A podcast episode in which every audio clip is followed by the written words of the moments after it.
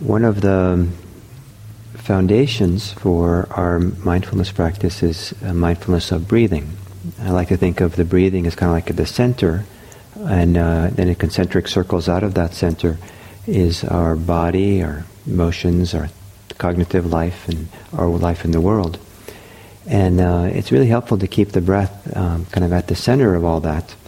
And part of the reason for that is the breathing is connected to all these different aspects of our life.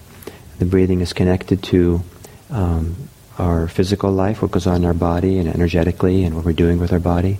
How we breathe and how fast we breathe, how deeply we breathe is also connected to our emotional life, and also connected to our beliefs in our cognitive world as well. As certain changes happen in our mind, it affects our breathing. And then our breathing is also affected by the world around us. Um, simple something as simple as our, the temperature can affect it, and what goes on around you. And so the breathing is already connected to all these different aspects of our life. And um, uh, as we connect to our breathing, uh, we then have a mutual relationship between the breath, the breathing, and these other aspects. And um, as we connect to our breathing uh, and are mindful of our breathing, we become aware of how the breathing is affected by all the things around us. Sometimes we see directly where the connection is, and sometimes we just have to we just notice that the breathing is tight or held or, or shallow or it's relaxed and open and loose. And by bringing attention regularly to the breath, we start feeling how the breath is.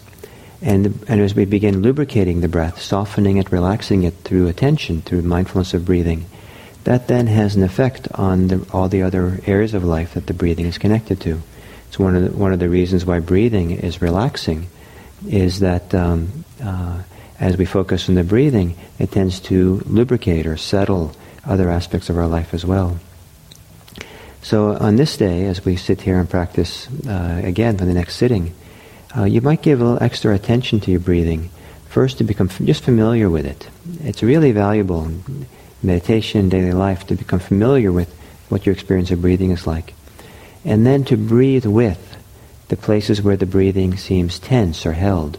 Not necessarily to relax it if it's not easy, but just breathe with it. You know, breathe consciously aware of it. Breathe in and out through the places in the in the chest or the shoulders or the belly where the breathing seems to be a little bit held or tight. And just breathe with it, breathe with it, breathe with it. And just see what happens as you do that. So first become familiar with it, and then breathe with the places where the breathing might be held. If the breathing feels very loose and relaxed, then breathe with that. That's also very helpful. So I hope you enjoy your breathing. Thank you.